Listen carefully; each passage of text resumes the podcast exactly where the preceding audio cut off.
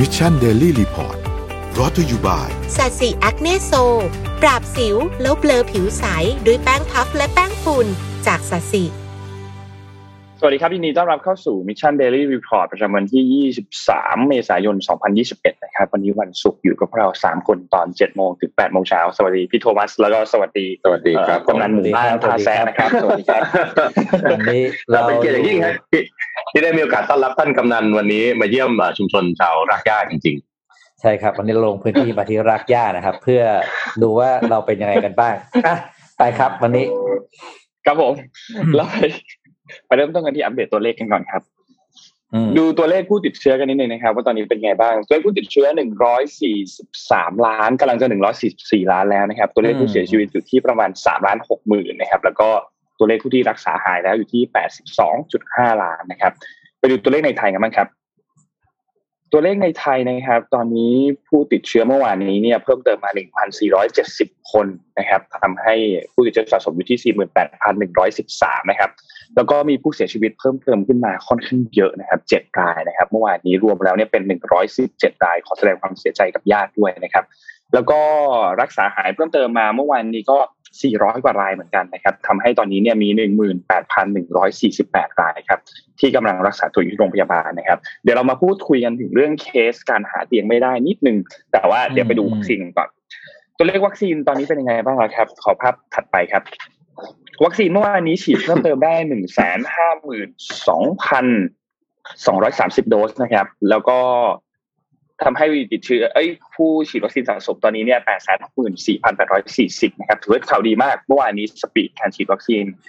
เริ่มดีฮะกลับมาที่เป็นหลักแสนโดสนะครับ เป็นข่าวดีมากๆ ก็ขอให้เป็นหลักแสนโดสแบบนี้ต่อไปเรื่อยๆนะครับ ถ้า speed แบบนี้เนี่ย มีความหวังเพิ่มขึ้นครับ ทีนี้เรื่องวัคซีนเนี่ยอยู่วัคซีนแล้วเนี่ยเดี๋ยวเราอัปเดตเรื่องวัคซีนของไทยเพิ่มเติมขึ้นไปเลยแล้วกันนะครับ ตอนนี้เนี่ยมีการพูดถึงวัคซีนเพิ่มเติมมาสามตัวนะครับที่เรากำลังจะได้เพิ่มเติมมาเนี่ยตัวแรกก็คือทางด้านของ Sputnik 5นะครับที่เป็นวัคซีนจากทางด้านรัสเซีย เมื่อวานนี้เนี่ยทางด้านของโฆษกประจำสำนักนายกรัฐมนตรีเนี่ยได้มีการเปิดเผยว่าตอนนี้ทางด้านพลเอกประยุทธ์นายกรัฐมนตรีเนี่ยได้มีการสั่งการให้กระทรวงการต่างประเทศของไทยเนี่ยทำการเจรจากับทางด้านของรัสเซียโดยตรงแล้ว เพื่อจะหาวัคซีนสปุตนิก5นะครับโดย ตอนนี้เราได้รับการตอบรับจากทางรัสเซียเป็นที่เรียบร้อยแล้วว่าวลาดิเมียร์ปูตินประธานาธิบดีของรัสเซียเนี่ยยินดีที่จะให้การสนับสนุนรัฐบาลไทยในเรื่องของตัววัคซีนดังกล่าว เพราะว่าไทยเนี่ยแล้วก็รัสเซียมีความสัมพันธ์ที่ดีกันมาอย่างยาวนานแล้วก็ความสัมพันธ์ค่อยๆดีขึ้นอย่างต่อเนื่องด้วยนะครับ ก็รัฐบาลไทยในตอนนี้เนี่ยมีการนัดตัวแทนบริษัทวัคซีนของ Sputnik 5 เรียบร้อยแล้วนะครับ แล้วก็กำลังจะหารือกันอย่างเร่งด่วน คิดว่าน่าจะมีข่าวในเรื่องของวัคซีนในช่วง เร็วๆนี้ไม่เกินสัปดาห์หนึ่งน่าจะมีข่าวแล้วนะครับ ว่าจะได้มาทั้งหมดกี่ล้านโดสนะครับ อีกด้านหนึ่งครับคือทางด้านของไฟเซอร์ครับเมื่อวานนี้เนี่ยคุณอนุทิน รัฐมนตรีว่าการกระทรวงสาธารณสุขได้มีการเปิดเผยว่าเขาได้เจรจากับทางด้านตัวแทนผลิตวัคซีนของไฟเซอร์เรียบร้อยแล้ว ก่อนที่จะเปิดเผยว่าไทยเนี่ยได้วัคซีนโควต้าจำนวน 10 ล้านโดสนะครับจากทางด้านของไฟเซอร์ และนอกจากนี้เนี่ยก็จะมีอีกซิโนแวคอีก 5 0 0 0 0 0 โดสที่ จีนเนี่ยทำการเสนอบริจาคให้กับไทยนะครับทำให้รวมๆแล้วเนี่ยเราก็จะมีวัคซีนเพิ่มอีกประมาณ 10 ล้านกว่าโดสนะครับที่มาจากไฟเซอร์ และก็มาจากซิโนแวคนะครับ ก็เป็นข่าวดีครับที่เกี่ยวข้องกับวัคซีนเมื่อวานนี้ครับ ทีนี้อีกเรื่องหนึ่งครับพี่ๆคือเรื่องจำนวนเตียงครับ ที่ตอนนี้กำลังเจอปัญหา แล้วก็อาจจะเชื่อมโยงไปถึง ตัวสายด่วนด้วยนะครับ ที่เมื่อวานนี้เนี่ยเรามีการเห็นภาพหนึ่งไม่แน่ใจว่ามีการส่งภาพเข้าไปในกลุ่มหรือยังลองดับเอาภาพขึ้นมาให้ดูได้ไหมครับสำหรับห้องสายด่วนที่ทำการรับสายตัวหนึ่งหกแปดครับ สายด่วนอันนี้เนี่ยเป็นสายด่วนที่เวลามีคนติดหรือว่ามีอะไรเนี่ย ก็ทำการโทรเข้าไปเพื่อแจ้งให้มีการ ให้ให้เจ้าหน้าที่รับทราบแล้วจะได้ไปนำรถไปรับหรือว่าอย่างไรก็ตามนะครับคุณจะเห็นว่าทุกโต๊ะ มีอยู่ประมาณรู้สึกจะยี่สิบคู่สายใช่ไหมครับ อืม แล้วก็เอ่อทุกโต๊ะไม่มีคอมนะครับ เป็นมือจดแมนนวลทั้งหมดเลยนะครับ บางโต๊ะมีคนหนึ่งบางโต๊ะมีสองคนนะครับ ซึ่งตอนนี้เนี่ยต้องบอกว่ามันมีปัญหาแหละ คุณอนุทินเนี่ยได้มีการ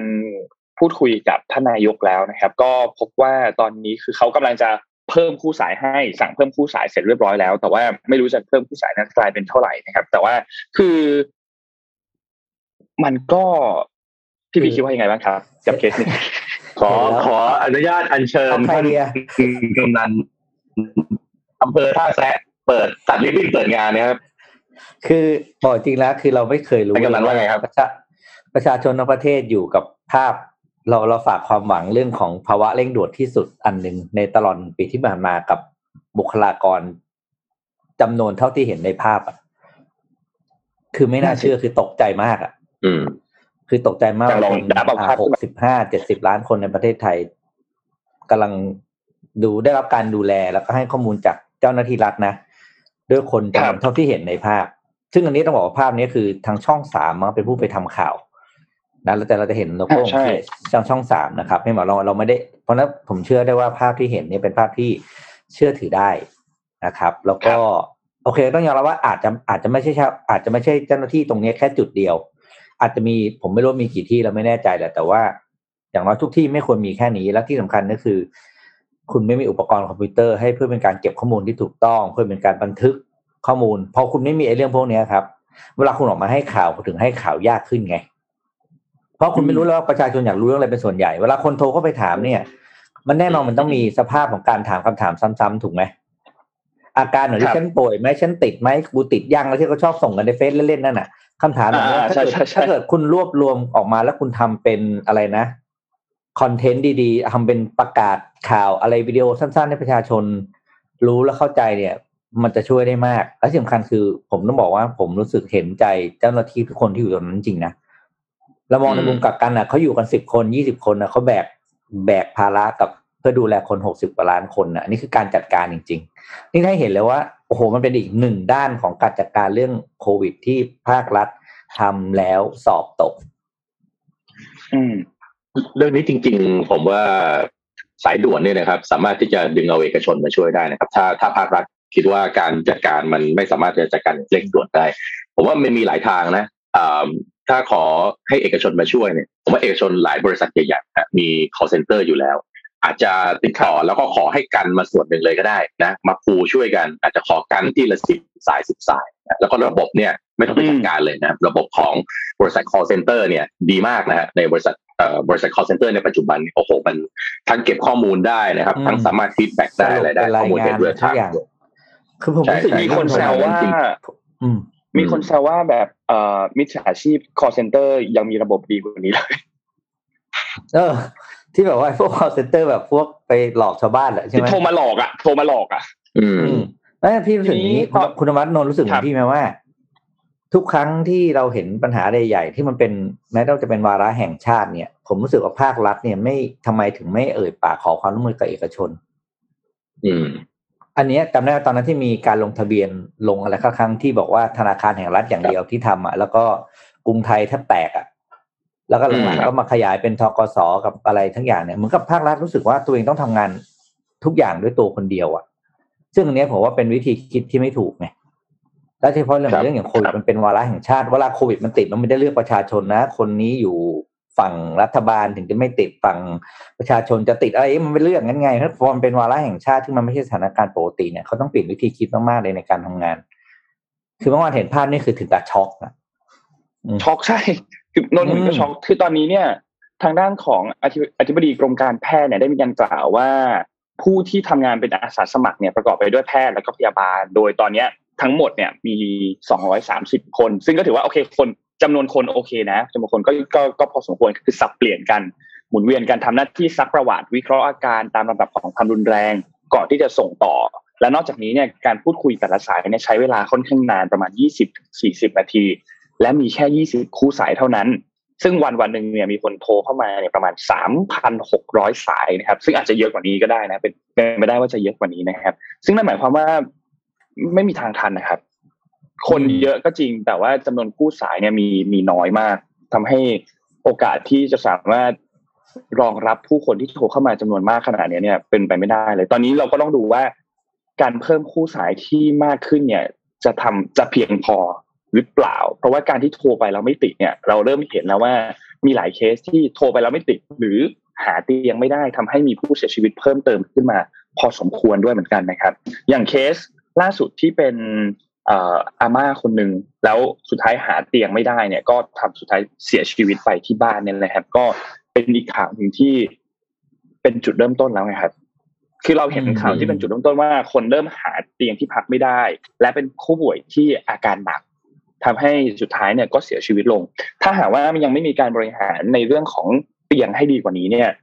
เราจะเห็นเคสแบบนี้เพิ่มมากขึ้น เพิ่มมากขึ้น จากการที่คนป ผู้ป่วยที่ติดโควิด -19 หาเตียงไม่ได้แล้วสุดท้ายก็เสียชีวิตนะครับ เราไม่อยากให้มีเคสมีเกิดขึ้นนนเชื่อว่าทุกๆฝ่ายไม่มีไม่มีใครอยากให้เคสนี้เกิดขึ้นอยู่แล้ว เราเราอาจจะต้องหาวิธีการบริหารเรื่องของการจัดการเตียง การจัดการผู้ป่วยที่อาการหนักอาการเบาหรือไม่มีอาการเลยเนี่ย ให้ดีขึ้นกว่านี้ทำให้ให้ให้คนที่มีอาการหนักจริงๆเนี่ยได้รับการรักษาอย่างใกล้ชิดโดยแพทย์เลยพยาบาลจริงๆนะครับ ก็เป็นกำลังใจให้กับเจ้าหน้าที่นะครับ แต่ว่าก็ต้องใช่ตอนนี้เป็นกำลังใจให้เจ้าหน้าที่ครับต้องขออนุญาตคอมเมนต์ไปทางทีมบริหารจัดการจริงๆนะครับ ว่าเวลามีภาพแบบนี้หลุดออกมาครับ มันเป็นความตกใจเนาะเป็นความอึ้งของ ประชาชนนิดหนึ่งเพราะว่ายังไงก็ตามเราต้องผ่านไปด้วย facility แล้วก็การจัดการของภาครัฐจริงๆนะมันไม่สามารถที่จะให้เอกชนมาจัดการได้เรื่องพวกนี้ครับตอนนี้ที่น่ากังวลก็คือว่า Data ของภาครัฐเนี่ยตอนนี้กระจัดกระจายมากไม่ว่าจะแอปที่มีหลากหลายแอปนะครับ แล้วก็แมนนวลที่ยังระบบต่างๆเนี่ยยังแมนนวลแบบนี้อยู่ ฉะนั้น Data เนี่ยไม่ถูกปูแน่นอน พอ Data ไม่ถูกปู efficiency ไม่ตามมานั้นก็ขออนุญาตฝากโซลูชันไปถึงหน่วยงานภาครัฐจริงๆ คือถ้ามีโอกาสได้ฟังก็ เนาะเราเราเราไม่อยากให้มีภาพที่ตกใจแบบนี้ออกมาบ่อยๆเพราะว่ามันคือความเชื่อมั่น และถ้ามันขาดซึ่งความเชื่อมั่นไปแล้วเนี่ยประชาชนเองก็ต้องพยายามเรียกไปช่วยเหลือตัวเอง พอไปช่วยเหลือตัวเองปั๊บเนี่ยต่างคนต่างทำยิ่งกระจัดกระจายเอ่อเอ่อทำให้เอ่อคนคิดแตกต่างกันไปนะเรื่องข่าวสารก็อย่างหนึ่งเรื่องที่จะต้องไปหาทางช่วยตัวเองจัดการเองก็อีกอย่าง ยิ่งวุ่นวายครับอีกนะก็ฝากจริงๆนะครับแล้วความที่อะไรคุณอยากจะได้ความร่วมมือมันไม่ได้มันไม่ร่วมนะเพราะทุกคนก็มี กระจัดกระจายทำไปคนละทางอะใช่ครับอะไปดูข่าวต่อไปกันครับข่าวกันดีครับ ครับ ผมไหนๆอยู่ที่อยู่ที่อยู่ที่ข่าวของของในประเทศนะครับ ผมทางคอรมอฮะมีการอนุมัติโครงการสร้างรายได้ด้วยแฟรนไชส์ฝ่าโควิด -19 นะครับ ก็จะตั้งเป้าที่จะดึงธุรกิจแฟรนไชส์500รายครับ มาทำโรดโชว์ 15 จังหวัด แล้วก็ตั้งเป้าว่าจะสร้างอาชีพ 10,000 อาชีพนะครับ10,000รายให้ได้นะครับ ก็ผมว่าอันนี้น่าสนใจคือทางกระทรวงพาณิชย์เนี่ยเขาก็พยายามที่จะทำหน้าที่ของเขานะครับ ในการที่จะจัดงานต่างๆ ที่เป็นการสร้างอาชีพขึ้นมาเพราะว่าหลังจากนี้เนี่ยคงมีคนที่พูดตรงๆว่าต้องตกงาน หรือว่าต้องสูญเสียอาชีพเดิมไปเนี่ย ไม่น้อยเลยทีเดียวนะครับ ก็เลยจะจัดงานนะครับ ซึ่งจะมีขึ้นในช่วง 8 เดือนเลยนะครับ ตั้งแต่เดือนพฤษภาคมไปถึงเดือนธันวาคมที่จะถึงนี้นะครับ โดยจะเป็นการรถโชว์ใน 15 จังหวัดที่ได้เรียนไปนะครับ โดยจะเน้นไปที่การกระจายฟื้นฟูธุรกิจแฟรนไชส์แล้วก็ธุรกิจ SME ขนาดเล็กนะครับ โดยจะแบ่งเป็นสองสามกิจกรรมนะครับกิจกรรมที่หนึ่งก็คือจัดงานแฟรนไชส์สร้างอาชีพเป็นรถโชว์นะครับในภูมิภาค 15 ครั้ง 15 จังหวัดประมาณเดือนละ 2 จังหวัดนะครับ ก็เป้าหมายคือร้อยธุรกิจ แล้วก็อีกกิจกรรมหนึ่งก็คือ จัดงาน BBD Franchise and SME Expo 2021 นะครับ อันนี้ตั้งเป้า อันนี้จัดครั้งเดียวนะครับ ตั้งเป้าให้ได้อีก 400 ธุรกิจครับ ก็โดยรวมก็ตั้งเป้าให้ได้ธุรกิจแฟรนไชส์เนี่ย 500 รายที่จะเข้ามาให้เลือก แล้วก็ต้องการให้คนสร้างอาชีพใหม่ให้ได้อีกประมาณ1รายนะครับ ก็ช่วงนี้ก็ต้องเรียนตรงๆว่า น่าจะมีโอกาสคนคนมองหาโอกาสนะครับ แต่ว่าความเป็นไปได้ ทั้งหมดทั้งมวลจะจัดงานเอ่ยอะไรเอ่ยเนี่ยก็ต้องบอกว่าวัคซีนคือตัวที่สำคัญที่สุดนะครับ จะให้คนเปิดธุรกิจใหม่ๆ ลงทุนธุรกิจใหม่ๆ สร้างอาชีพขึ้นมา ต้องมีวัคซีนเป็นพระเอกนำนะครับ แล้วหลังจากนั้นมาตรการกระตุ้นเศรษฐกิจถึงจะวิ่งตามได้อย่างมีประสิทธิภาพนะครับ ใช่ เพราะมาตรการกระตุ้นสุดท้ายมันก็จะไปกระตุ้นไม่ได้คนออกไปขายของไปซื้อของไม่ได้ไงมันก็จะเจอว่าไม่มีวัคซีนไปตั้งร้านยังไงอะ เออไปเปิดร้านแฟรนไชส์ขายชานมไข่มุก ขายอะไรต่างๆอย่างนี้ใช่ไหมฮะ แล้วก็ไม่มีคนไปเดินเนี่ยมันมันก็ไม่ไหวแน่นอนใช่ไหมฮะเอ๊ะไอ้แฟรนไชส์นี่เขาทำอะไรนะคุณโทมัสบทตั้งสร้างงานเป็นตำแหน่งเนี่ยตัวแฟรนไชส์นี่เขาทำเขาพยายามจะเอ่อคือกระทรวงพาณิชย์เนี่ยพยายามจะเป็นแม่งานในการจัดงานแฟรนไชส์ขึ้นมา ก็คือจัดแบบงานขนาดไซส์เล็ก ที่จะรั้วโชว์ไปตามจังหวัดต่างๆ 15 จังหวัดใช่ไหมฮะเดือนหนึ่งก็จัดสักสองจังหวัด นะครับ แล้วก็อีกอันนึงคือจัดงานใหญ่เลย ก็เข้าใจว่าน่าจะเป็นที่ Impact หรือไบเทคอย่างเงี้ยนะครับ แล้วก็เป็นมหกรรมแฟรนไชส์ให้คนมาโอเคเลือกได้ อ่า อย่างเงี้ยอย่างผมเอ๊ะเอออยากจะเปิดแฟรนไชส์ชานมไข่มุกจังเลย ก็ไปเลย หรือว่า เออตกงานมาอย่างเงี้ยนะครับ แล้วก็อาจจะมีเงินอยู่ก้อนหนึ่งที่ได้มาจากเอ่อตอนที่ออกมาเนี่ย เออ แต่ต้องต้องมีอาชีพแล้วต้องค้าขายต้องทำอะไรแล้วก็ไปหาได้ในงานนี้ แต่ย้ำจริง ๆ ว่า จะทำด้านเดียวไม่ได้นะคือด้านเศรษฐกิจกระตุ้นอย่างเดียวไม่ได้ ด้านสาธารณสุขตอนเนี้ย มันเป็นร่มคันใหญ่ที่มันมาครอบไว้อยู่ถ้าจัดการด้านสาธารณสุขไม่ได้ ด้านเศรษฐกิจ ไม่ไม่มีทางที่จะขับเคลื่อนได้แน่นอน แล้วบอกเลยว่าสาธารณสุขโดยโดยธรรมชาติของสาธารณสุขคือการทำงานเชิงรับอยู่แล้ว ป้องกันคือเชิงดิเฟนซีฟอยู่แล้วใช่ไหมไม่ได้เชิงรุกครับอ่ารอดูว่าจะเป็นยังไงต่อไปอะครับอานนมีเรื่องอะไรต่อไหมครับ มันมีเรื่องต่อไปคือเรื่องของสภากาชาดครับ เราช่วยประชาสัมพันธ์ให้สภากาชาดนิดนึงเพราะว่าจำนวนเลือดตอนนี้เนี่ยปริมาณเลือดที่อยู่ในคลังเนี่ย เดี๋ยวเอาภาพขึ้นมาครับปริมาณเลือดในคลังอัปเดตวันที่ 21 เมษายน 2564 เมื่อก็คือเมื่อ 2 วันที่แล้วเมื่อวันพุธเนี่ยนะครับ จะเห็นว่าตัวเลขความต้องการโลหิตเนี่ยขาดอีกเยอะมากๆนะครับ ไปดูที่ภาพแรกก่อนครับ เอ่อสำหรับหมู่เลือดกรุ๊ป A เนี่ย เขาต้องการโลหิตเนี่ยหนึ่งหมื่นหนึ่งพันแปดร้อยยูนิตต่อเดือน แต่ว่าตอนนี้ได้เพียงประมาณห้าพันเจ็ดเท่านั้นเองนะครับกรุ๊ปเลือด B ต้องการหนึ่งหมื่นเจ็ดพันเจ็ดร้อยตอนนี้ได้ไปเพียงแปดพันห้าร้อยกว่ายูนิตเท่านั้นเองกรุ๊ปเลือด O ต้องการสองหมื่นสามพันหกร้อยได้ไปเพียงเก้าพันแปดร้อยยูนิตนะครับ แล้วก็กรุ๊ปเลือด AB นะครับ ต้องการห้าพันเก้าร้อยตอนนี้ได้ไปเพียงสองพันหนึ่งร้อยสี่สิบสามยูนิต เท่านั้นเอง จะเห็นว่ายังขาด บขาดทุกหมู่ขาดทุกกรุ๊ปเลือดเลยนะครับ แล้วก็ยังขาดในจำนวนค่อนข้างเยอะด้วยรวมๆกันแล้วเนี่ยยังต้องการการบริจาคเลือดเนี่ยอีกหลักประมาณสามหมื่นกว่ายูนิตเลยนะครับ ส่วนความต้องการโลหิตหมู่พิเศษเนี่ยนะครับ ที่เป็นหมู่ negative เนี่ยนะครับ ไปดูอีกภาพหนึ่งครับ หมู่ A เนกาทีฟเนี่ยต้องการอีกหกสิบเก้ายูนิต หมู่ B กับหมู่ AB negative เนี่ยครบแล้วนะครับ ส่วนหมู่ O ยังคงต้องการอีก 49 ยูนิตนะครับ ตอนนี้อยากให้เข้าไปช่วยกันบริจาคเลือดนิดนึง เพราะว่าปริมาณเลือดในคลังเนี่ย ถือว่าเป็นจำนวนที่ค่อนข้างน้อยมาก ทางด้านของสภากาชาติไทยเองก็ออกมาบอกว่าเขามีการวางมาตรการเข้มข้นมากๆนะครับ ที่บริเวณศูนย์บริการโลหิตแห่งชาติ แล้วก็หน่วยรับบริจาคทุกภาคส่วนคือปลอดเชื้อโควิด -19 แล้วก็เป็นคือเขาทำความสะอาดเนี่ยอย่างดีที่สุดนะครับ เพราะว่าตอนนี้เนี่ย อยากให้ช่วยมาบริจาคโลหิตจริงๆ เพราะว่ามีคนมาบริจาคค่อนข้างน้อยทำให้ปริมาณในคลังเนี่ยไม่เพียงพอ แล้วก็เลือดค่อนข้างขาดเยอะมากนะครับอยากให้มาช่วยๆกันนิดหนึ่งนะครับ ก็ศูนย์บริการโลหิตแห่งชาติครับ ถ้าใครอยากสอบถามเพิ่มเติมเนี่ยโทรได้ที่เบอร์ 0 2 2 5 6 4 3 0 0 นะครับ ลองโทรเข้าไปสอบถามเพิ่มเติมได้ถ้าหากว่าใครสามารถที่จะเข้าไปช่วยบริจาคเลือดกันได้นะครับ ก็ช่วยเหลือกันครับ อืมบริจาคเลือดที่ไป อืม ครับเจอเลยครับพี่ปีครับนั่นบอกบริจาคเลือดนี้ให้ไป ไปช่วยๆกันเนาะอืมจะเป็นจริงมันจะเป็นจริงจะเห็นว่าปริมาณขาดเยอะมากครับพี่ปิ๊กเยอะจริงเคยผมเออผมก็ไม่ได้ไปบริจาคช่วงใหญ่ ๆ แล้วนะจะต้องกลับไปแหละ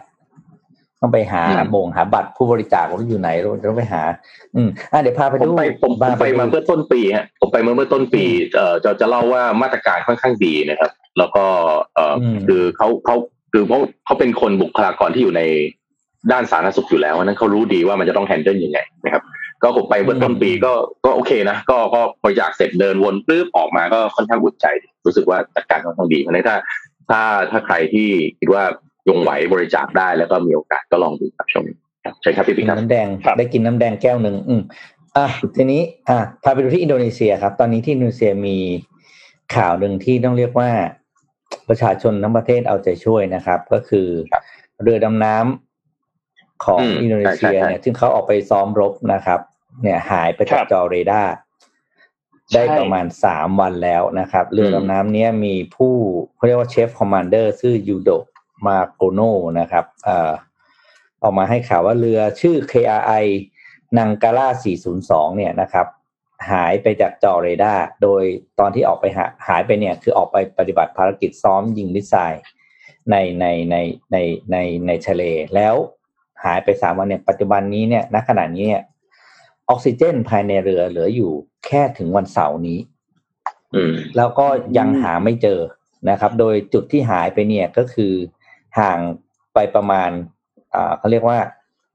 จากตอนจากตอนเหนือของบาหลีไม่ไกลมากนะครับ และเรือเนี้ยมีลูกเรืออยู่ห้าสิบสามคนที่ออกไปปฏิบัติหน้าที่นะครับ แล้วเวลาเหลืออีกไม่มากนะครับ ก็ต้องเอาใจช่วยจริง ๆ ว่าจะหาเจอหรือเปล่าโดยเรือลำนี้นะครับนังกาล่าเนี่ยอยู่ในเขาเรียกเข้าประจำการตั้งแต่ปี1981แต่ว่าก็นานแล้วเหมือนกันก็สามสิบปีเนาะแต่ก็ยังอยู่ในสภาพที่สมบูรณ์พร้อมการใช้งาน แล้วก็ออกไปปฏิบัติการ ซ้อมรบเนี่ยแหละครับ ก็เอาใจช่วยลูกเรือทั้งห้าสิบสามชีวิตนะครับ ที่อยู่ในในเรือลำนั้นว่าขอให้เจอแล้วก็ปลอดภัยทุกคน ครับ อืม อืมกำลังใจให้ครับผมอัปเดตข่าวนะครับ เดี๋ยววันนี้เรามีสัมภาษณ์ผู้แทนจากธนาคารแห่งประเทศไทยนะครับ ในเรื่องของมาตรการสินเชื่อกระตุ้นเศรษฐกิจช่วย SME แล้วก็มาตรการพักหนี้เนาะเดี๋ยวอีกสักพักนะฮะ มาช่วยกันดูได้แล้วใครอยากถามอะไรใครอยากถามอะไรตอนนี้ส่งเข้ามาคอมเมนต์ได้เลยนะครับคาดว่าหลายๆท่านก็เกี่ยวกับมาตรการกระตุ้นเศรษฐกิจนะครับ ที่ที่ทางธนาคารประเทศไทยประกาศออกมา ใช่ครับ ผมอัปเดตข่าวนี้นิดหนึ่งครับพี่ปิ๊กน้องนนท์ครับการรถไฟฟ้าขนส่งมวลชนแห่งประเทศไทยครับรฟมฮะรายงานผลประกอบการต่อที่ประชุมคอรมอครับ อัปเดตนะฮะล่าสุดนะครับเรารอฟมเนี่ยนะครับรถไฟฟ้าขนส่งมวลชนแห่งประเทศไทยนะครับมีรายได้รวมครับหนึ่งหมื่นสี่พันแปดร้อยเจ็ดสิบหกล้านบาทนะครับผลประกอบการกำไรสุทธิครับหนึ่งพันแปดร้อยสิบเก้าล้านบาทนะครับ ก็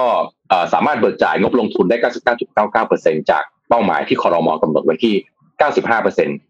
ตัวเลขทั้งหมดดูดีหมดเลยนะครับ ก็ถือว่า performance ใช้ได้เลยทีเดียวนะครับ ส่วนผลการดำเนินงานนะฮะในด้าน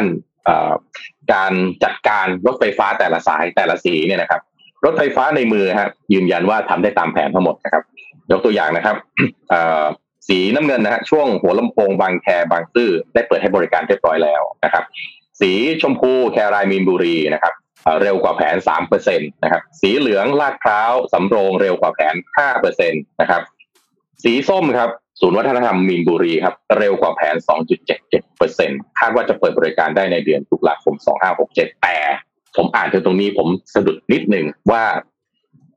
รายงานว่าเร็วกว่าแผน รายงานว่าจะเปิดบริการได้ ตอนนี้ยังมีปัญหาเรื่องการประมูลอยู่เลยนะครับ ซึ่งอันนี้ไม่อยู่ในไม่อยู่ในรายงาน ไม่อยู่ในข่าวที่รายงานออกมาต่อต่อที่ประชุมคอรมอซึ่งอันนี้เป็นสิ่งที่เราให้ความสนใจมากกว่า สังคมให้ความสนใจมากกว่า นะครับใช่ผลประกอบการ อืมเขามีรายกลุ่มนะคุณธมัตเขามีรายกลุ่มกันว่าอันหนึ่งอันหนึ่งรายงานว่าคืบหน้าอีกอันหนึ่งบอกว่ายังไม่ยังประมูลล้มประมูลไปแต่ลงเขามีรายกลุ่มคุยกันไหมเนี่ยว่าสถานการณ์มาถึงไหนแล้วอะสีส้มเนี่ยอ่าแล้วฮะคือตัวเลขตัวเลขทำรายกลุ่มไหมตัวเลขในการจัดการเนี่ยต้องถือว่าโอเค พอใช้ได้เรารับทราบนะครับ ว่าโอเค มีผลกำไรนะครับ ก็ถือว่าดีครับ แต่ว่าส่วนที่เรายังห่วงอยู่จริงก็คือรถไฟฟ้าสายสีส้มนี่แหละ ที่ ประมูลนะครับ แล้วก็มีการเปลี่ยน TOR ก็เลย จะเรียกว่ายกเลิกประมูลก็ได้นะ แต่ภาษาเราเราก็บอกล้มประมูลนะครับแต่แล้วก็เอา TOR เดิมนั่นแหละมามามามาเริ่มประมูลใหม่ครับ แต่ว่าในรายงานบอกว่าสีส้มเนี่ย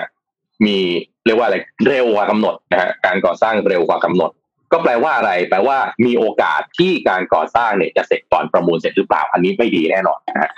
คือก่อสร้างเสร็จเรียบร้อยปั๊บควรจะเริ่มใช้งานได้เลยนะครับอันนั้นอันนี้ก็อาจจะให้ เราช่วยกันดูนะครับ ว่าสายสีส้มเนี่ยจะเนื่องจากว่าสายสีส้มกับสายสีเขียวมีความสำคัญมากๆเลยนะครับ กับคนชานเมืองนะครับแน่นอนคนกรุงเทพก็ได้ใช้นะแต่สำคัญกว่าตลอดด้วยว่าตอนนี้คือคนที่อยู่ชานเมืองที่จะต้องเข้ามาทำงานในกรุงเทพเพราะว่าจะลดรถติดนะครับ เรื่องความสะดวกสบายราคาด้วยนะครับ ราคาของรถด้วยก็เราไปติดตามดูกันเรื่อยๆครับว่ารอฟอร์มอแล้วก็รถไฟฟ้าสายสีต่างๆ ในประเทศไทยจะมีความวุ่นวายแล้วก็ สายไหนบ้างที่เปิดให้ใช้ได้ สายไหนบ้างที่ยังมีความวุ่นวายต้องติดตาม อย่างสีส้มเนี่ยอันนี้แน่นอนนะครับที่ยังต้องติดตาม ยังไม่นับสายสีเขียวนะครับ ที่ยังฟ้องร้องกันอยู่นะครับ ว่าจะยังไม่ใช่ฟ้องร้องสิตามทวงเงินกันอยู่นะครับ ครับ ไปต่อครับมันมีข่าวประชาสัมพันธ์จาก SCB นิดนึงครับ อันนี้เนี่ยเป็นข่าวดีมากๆสำหรับใครที่ใช้บัตรตัว SCB Mastercard อยู่นะครับ ก่อนหน้านี้เนี่ยเรา ใช้เรามีการพูดถึงตัวบัตร Lex SCB ใช่ไหมครับที่มีทั้งหมด 3 โหมด แต่ว่าอันนี้เนี่ยเขาให้สิทธิพิเศษสำหรับผู้ที่ถือบัตรเดบิต SCB Mastercard ทุกประเภทเลย คือเขาให้ฟรีประกันภัย Lex Protect ครับ คุ้มครอง 20 ชั่วโมง โดยที่ต้องใช้ให้หมดภายใน 30 วัน นับจากวันที่มีการเปิดประกันอันใดอันหนึ่งไว้อันแรก ฟังแล้วอาจจะงงๆนิดนึงว่าเอ๊ะมันหมายความว่ายังไงเดี๋ยวอธิบายให้ฟังคือประกันตัวนี้เนี่ยมันสามารถเลือกเปิดปิดได้แบบตามใจเลย ก็คือมีการคุ้มครองจากประกันภัยไทยวิวัฒน์เนี่ยครอบคลุมสี่อย่าง คือโควิด -19 การเดินทางรถยนต์แล้วก็จุรกรรมบ้าน ยกตัวอย่างง่ายๆแบบนี้ครับ สมมุติว่าตอนนี้ช่วงนี้โควิดมันระบาดอีกรอบหนึ่งแล้วใช่ไหมครับคือถ้าคุณมีบัตรเดบิต SCB Mastercard เนี่ยก็กดรับความคุ้มครองที่มือถือกดเปิดได้เลย ไม่ต้องออกจากบ้านไม่ต้องไปสมัครที่ไหนให้วุ่นวายทำในมือถือได้เลยนะครับคือสมมุติว่า พอด้วยความที่มันเป็นประกันภัยแบบเปิดปิดได้เนี่ย เรากดเราพอเราออกจากบ้านขึ้นรถจะขับรถเนี่ย กดปุ่มเปิดประกันไว้ พอกลับถึงบ้านปุ๊บก็กดปุ่มปิดประกันไว้ คือสามารถเลือกเปิดปิดได้เลยนะครับ โดยที่ถ้าสมมติว่าโอเคคุณเขาให้สิทธิ์มา 20 ชั่วโมง แล้วถ้าใช้เรียบร้อยแล้ว 20 ชั่วโมงเนี่ยก็สามารถซื้อชั่วโมงความคุ้มครองเพิ่มเติมได้ง่าย ๆ ด้วยนะครับ ในราคาพิเศษ สมมุติว่าจ่าย 100 บาท ได้รับความคุ้มครองเพิ่มเติม 100 ชั่วโมง หรือถ้าจ่าย 200 บาทได้รับความคุ้มครองเพิ่มเติม 210 ชั่วโมงนะครับ ซึ่งเฉลี่ยประมาณชั่วโมงละแบบบาทหนึ่งหรือถ้าซื้อ 200 ชั่วโมงเนี่ยไม่ถึงด้วยซ้ำนะครับ แล้วก็ค่อนข้างคุ้มมากเมื่อเทียบกับความสบายใจที่ได้กลับมานะครับ ถ้าใครสนใจรายละเอียดเพิ่มเติมเนี่ยก็มีรายละเอียดเพิ่มเติมที่ขึ้นภาพอยู่ตอนนี้นะที่ดาขึ้นภาพให้อยู่นะครับ แล้วก็หรือว่าจะไปดูเพิ่มเติมจากลิงก์ก็ได้นะครับหรือยังไงให้ทางด้านแอดมินเนี่ยทิ้งลิงก์ข้อมูลเพิ่มเติมเข้าไปไว้ให้นะครับ ใครที่สนใจเรื่องของตัวประกันตัวนี้หรือว่า ตัวเองถือบัตรตัว SCB Mastercard อยู่แล้วเนี่ยก็จะได้รับสิทธิพิเศษอันนี้อยู่แล้วนะครับ แน่นอนว่าผู้ที่ถือบัตร Less SCB ที่เราเคยเอามาเล่าให้ฟังกันเนี่ยได้รับสิทธิพิเศษตัว Less Protect ที่สามารถเปิดปิดได้ตามใจกันแล้วเรียบร้อยนะครับ โดยสิทธิพิเศษอันนี้เนี่ยก็จะใช้ได้ตั้งแต่วันที่ 1 เมษาจนถึงวันที่ 31 มีนาปีหน้าเลยนะครับ ก็ขอบคุณ SCB ครับสำหรับข่าวประชาสัมพันธ์อันนี้นะครับ ใครที่สนใจสิทธิพิเศษก็ลองเข้าไปดูในรายละเอียดในเว็บไซต์ดูอีกทีนะครับ เดี๋ยวแอดมินทิ้งลิงก์ไว้ให้ครับ ครับ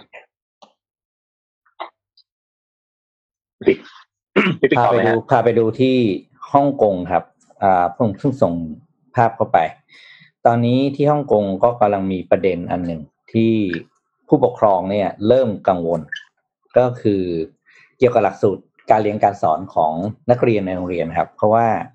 ตอนนี้เนี่ยจีนเริ่มเข้าไปกำหนดเนื้อหาหลักสูตรมากขึ้น แล้วก็ตอนนี้ที่กำลังเป็นข้อ ถกเถียงกันมากที่นั่นก็คือ เนื้อหาของการเรียนการสอนเนี่ย มันเป็นสิ่งที่เขาเรียกว่า respect China's law ก็คือเริ่มใส่ความเป็นแบบว่าทุกคนจะต้องเคารพหลักชาติจีนนะเอออะไรเงี้ยคือตอนนี้ก็เริ่มเริ่มเป็นประเด็นนะครับ ต้องต้องจับตาดูเรื่องนี้ให้ดีเล่าคร่าวๆแล้วกันคือปกติในการเรียนการสอนของฮ่องกงปกติจะขึ้นหลักสูตรของอังกฤษเป็นหลักอยู่แล้วถูกไหมครับ เพราะว่าฮ่องกงถูกวางระบบการการศึกษาของอังกฤษมา ซึ่ง หลักสูตรการศึกษาจะเป็นค่อนข้างจะเป็นสากล แล้วก็เรื่องของให้ในเรื่องของปูฟันในทุกๆด้านในเรื่องของอะไรอย่างตามตามแนวทางตะวันตกอะนี้หลังๆระยะหลังอย่างที่เรารู้ว่าจีนก็พยายามจะเข้ามาจัดการในหลายเรื่องกับเรื่องของของของของฮ่องกงนะครับ ตอนนี้ก็เรื่องไปวางถึงรากฐานของกรอบความคิดของเด็กนะพูดคือถ้าเด็กถูกสอนได้มาแต่เด็กเนี่ยเขาก็จะโตมาแล้วก็ซึมซับกับเรื่องเหล่านั้นนะครับ อันนี้ต้องติดตามดูเรื่องนี้ เพราะว่าเรื่องนี้ไม่จบไม่ง่ายแน่นอน แล้วก็จะต้องเป็นประเด็นที่ถกเถียงกันอีกนานแต่ว่าเริ่มเริ่มมีข่าวมาแล้วเนี่ยก็คือ นี่แหละอ่า respect China's law อันนี้นี่เป็นนี่ดูเหมือนเพลินๆมันแต่มันจะเป็นเรื่องปัญหาใหญ่ในระยะยาว อันนี้ต้องดูว่าจะเป็นยังไงต่อไป ครับเราจับตาดูเหมือนกันครับ ผมพาไปดูเรื่องของ เทคโนโลยีนิดหนึ่งนะครับ ที่ขอเรื่องของ Google ขึ้นมาเลยนะครับเทคโนโลยี AR ครับ เข้ามามีส่วนสำคัญมากขึ้นเรื่อยๆนะครับ กับการ entertainment ต้องบอกแบบนี้นะครับทาง Google ครับล่าสุดเปิดตัวfeature ที่เรียกว่า Google AR เนี่ยนะครับ ตัว Google AR เนี่ยก็คือคุณสามารถที่จะเข้าไป search นะครับหา character นะครับตอนนี้มีให้เลือก 14 character นะครับใครที่เป็นแฟน character ต่างๆของญี่ปุ่นนะครับมีทั้ง Pac-Man Hello Kitty นะครับกันดั้มอีวานเกเลียนอุลตร้าแมนนะครับแล้วก็เอาไปผสานใช้กับสภาพแวดล้อมปกติของเราได้ครับ ก็น่ารักดีเพลินๆเลยครับ วิธีการก็คือว่าคุณอาจจะดาวน์โหลดถ้าเป็นถ้าเป็น iPhone ก็คือต้อง iOS version 11 ขึ้นไปเนี่ยนะครับ แล้วก็เวลา search ก็หาตัวที่มันมีที่เขียนว่าไอ้ Google AR เนี่ยนะครับฟีเจอร์ AR เนี่ยนะครับ แล้วก็อาจจะเอาไว้เล่น เอาให้ลูกๆดูนะฮะเล่นกับหลานๆก็ได้นะครับเอ่อ character อะผมให้ทายอันดับ character อันดับหนึ่งที่ฮิตที่สุดของ Google AR ที่คนดาวน์โหลดไปเล่นแล้วก็ไปใช้ คือ character อะไรครับ ตัวเมื่อกี้ปะ Pac-Man นี่แหละ ใช่ไหมอ่า Pac-Man Pac-Man นี่แหละฮะอันดับหนึ่งนะอันดับสองนี่คือ Hello Kitty นะครับ ก็ถ้า Pac-Man ในระดับหนึ่งนี่ก็ไม่แน่ใจว่าส่วนใหญ่คนที่เล่นนี่อาจจะเป็นเอ่อวัยรุ่นยุค 90 หรือเปล่านะครับ อืมอืมใช่ Pac-Man ต้องเป็นรุ่นนั้นแหละก็90 ไปดาวน์โหลดเล่นกันได้นะครับ Google AR นะครับ ใช้เอ่อฟีเจอร์ที่เรียกว่า AR Core นะครับ ก็จะเอ่อรองรับเฉพาะเครื่องบางเครื่องนะครับ มือถือบางเครื่องก็อาจจะไม่รองรับนะครับแต่ AR จะเข้ามามีส่วนสำคัญกับ กับเอ่อโลกในยุคใหม่อย่างมากนะครับ โดยเฉพาะโลกของการศึกษาการเรียนแล้วก็การการศึกษานะครับทั้ง VR แล้วก็ AR อืมเอ่อบริษัทอย่าง Lark Invest นะครับ ซึ่งเป็นบริษัทเอ่อที่ดูแลเรื่องการลงทุนในบริษัทในเทคโนโลยี innovation ต่างๆครับตั้งเอ่อทำรีเสิร์ชออกมาครับ แล้วก็บอกว่าเทคโนโลยี AR แล้วก็ VR ในอนาคตเนี่ยครับจะมีการเติบโต year ต่อเอ่อ year หมายถึงว่า CAGR เนี่ยครับต่อปีเนี่ยช่วง 5 ปีหลังจากเนี้ครับจะเติบโตปีละประมาณ 40% แล้วก็ spending หรือการใช้จ่ายของเอ่อ consumer หรือผู้บริโภคเนี่ยครับ จะมีผลอย่างยิ่งกับบริษัทที่เอาเทคโนโลยี AR หรือ VR มาใช้ ยกตัวอย่างนะครับเอ่อทาง Facebook IQ เนี่ยฮะซึ่งเป็นเอ่อหน่วยที่ทำเรื่อง research ต่างๆ ของ Facebook เนี่ยครับเขาไปสำรวจความความเห็นของผู้บริโภคนะครับว่า ถ้ามี VR หรือ AR เข้ามา ให้คุณสามารถที่จะสัมผัส หรือว่าได้รับรู้ถึง บริการหรือผลิตภัณฑ์นั้นก่อนได้เนี่ยมีผลต่อการซื้อ หรือตัดสินใจซื้อของคุณไหมนะครับ ไปสำรวจมา 11 อินดัสทรี 11 อุตสาหกรรมนะครับ ทุกเกือบทุกอุตสาหกรรมครับ เกิน 50%บอกว่ามีผลอย่างยิ่งต่อการตัดสินใจนะครับ อุตสาหกรรมที่หนึ่งที่ดำโด่งมาเลยครับสำรวจร้อยคนครับ 71 คนบอกว่าถ้ามีเทคโนโลยี AR หรือ VR เข้ามาจะมีผลอย่างยิ่งต่อการตัดสินใจของเขา นั่นคือ อุตสาหกรรมการท่องเที่ยวครับ คือต่อไปนะครับก่อนที่คุณจะไปดูแสงเหนือที่นอร์เวย์ครับคุณสามารถที่จะใส่แว่น VR นะครับ แล้วก็ทำเสมือนว่าคุณเนี่ยไปอยู่ที่นอร์เวย์แล้ว แล้วถ้าคุณดูแล้วคุณรู้สึกว่าโอ้เนี่ยอยากไปดูมากเลย คุณกดซื้อตอนนั้นได้เลยนะครับหรือว่าในบ้านเราฮะ อยากจะไปเยี่ยมท้องนาที่พี่ปิ๊กอยู่นะครับ แต่ว่าบังเอิญตัวอยู่ที่ลอนดอนประเทศอังกฤษแต่อยากมาเที่ยว แต่ไม่แน่ใจจริงๆว่าเอ๊ะมันสวยได้อย่างที่ เห็นในรูปที่เอ่อเราดูพี่ปิ๊กอยู่นี่หรือเปล่าฮะสามารถที่จะใส่แว่น VR ปรับแล้วก็ พาเข้าไปดูได้นะเพราะฉะนั้น AR กับ VR ครับจะมีส่วนสำคัญอย่างมากต่ออ่าอุตสาหกรรมการซื้อการขายและการบริการในอนาคต เป็นเทคโนโลยีที่มองข้ามไม่ได้ แล้วก็อืมเอ่อในอนาคตเนี่ยน่าจะถูกลงนะครับ การลงทุนในเรื่องของการจัดการ AR VR เนี่ยอาจจะกลายเป็นเรื่องที่ง่ายขึ้น แล้วก็อาจจะกลายเป็นต่อไปเป็นเรื่องแบบ อย่างน้อยคุณทุกคนต้องมีเลยนะ อย่างผมจะขายปลั๊กอย่างเงี้ย คนก็อาจจะบอกอะเดี๋ยวจะซื้อแล้วขอดูหน้าตาปลั๊กหน่อย ใส่แว่นปั๊บตอนนี้แว่น VR มันจะใหญ่แบบนี้ใช่ไหมฮะต่อไปอาจจะเหลือแว่นแค่แว่นเท่าอันที่ผมใส่แบบนี้ก็ได้ และสามารถที่จะดูได้เลยหมุนซ้ายหมุนขวาดูได้เลยนะครับ ก็เป็นข่าวเทคโนโลยีที่เอามาฝากกันเปลี่ยนจากเที่ยวทิปแบบ เป็นเที่ยวทิปเที่ยวแบบทิปเที่ยวทิปเออเที่ยวทิป VR เป็นเที่ยวทิปของจริง เที่ยวทิป VR อืม AR เอ่อต้นขอพาดอะไหนๆไหนๆก็ข่าวหนึ่งก่อนนี่ที่จะไปซูมกันเอาของมาแจกพอดี มีหม้อชาบูอ่าได้ครับปลั๊กไฟนะครับ ฝาก นนท์คิดคำถามแล้วกันอะแจกสองรางวัลอ่าได้ได้ได้ครับ นอกนอกนอกจากไอตัวของพี่โทมัสแล้วเนี่ยยังมีแจกชุดสัตว์สีแอคเนโซด้วยนะครับ ที่เป็นอืมเจลแต้มสิว2 in 1 spot treatment gel กับแป้งฝุ่น loose powder อันนี้แจกด้วยเหมือนกันสามรางวัลนะครับ เรามีของแจกพี่โทมัสแจกกี่รางวัลนะครับสองรางวัลครับ อย่างละรางวัลพี่เรามีสองรางวัลอ่าแล้วก็ของสัตว์สีเนี่ยมีอีกสามรางวัลรวมเป็นห้ารางวัลเดี๋ยวเราอ่านข่าวนี้ก่อนแล้วเดี๋ยวพาไปดูกันต่อที่เดี๋ยวเราเข้าสัมภาษณ์ อ่าครับอืมอ่าใช่แล้วก็เข้าสัมภาษณ์เฮ้ยหรือว่าคำถามเคืนนี้เลยดีกว่าครับ อยากถามอะไรเกี่ยวกับเรื่องของมาตรการต่างๆ ไม่ว่าจะเป็นเรื่องของมาตรการการกู้หรือว่ามาตรการพวกพักทรัพย์พักหนี้อยากถามคำถามอะไร แล้วเดี๋ยวถ้าพี่โทมัสหรือพี่ปิ๊กเห็นว่าคำถามไหนน่าสนใจ แล้วเลือกคำถามนั้นมา ผู้ที่เป็นคนถามคำถามนั้นแหละ ได้ของรางวัล เออไอเดียดีโอ้ปรบมือให้ฮะไอเดียดีไอเดียดี ก่อนเข้าก่อนเข้าข่าวการสัมภาษณ์ต้องขออัปเดตเรื่องหนึ่งครับ ก็คือเรื่องเกี่ยวกับการประชุมของสุดยอดผู้นำอาเซียนที่เกี่ยวกับวิกฤตในเมียนมาที่จะจัดขึ้นที่อินโดนีเซียนะครับในกรุงจาการ์ตาณวันที่ 24 เมษายนนี้ก็คือวันพรุ่งนี้นะครับ ตอนนี้เนี่ยทางด้านของนักวิชาการมีการพูดถึงประเด็นหนึ่งครับ ก็คือ เราทราบกันแล้วว่าพลเอกอาวุโสมินอองหลายเนี่ยได้รับการเชิญให้เข้าร่วมในการประชุมในครั้งนี้ด้วยนะครับทางนักวิชานักวิชาการบอกว่าถ้าจะเป็นแบบนั้นควรจะ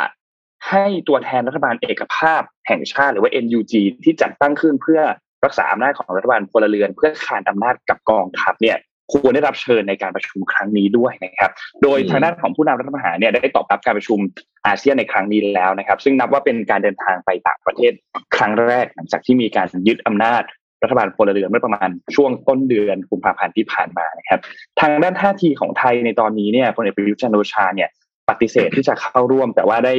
มอบหมายทางด้านของคุณดอนประมาทวินัยรองนายกรัฐมนตรี และก็รัฐมนตรีว่าการกระทรวง การต่างประเทศเนี่ยให้ทำการเข้าร่วมเจรจาแทนนะครับทำให้ตอนนี้เรื่องราวน่าสนใจมากว่าจะมีการเชิญทางด้านของรักษาการ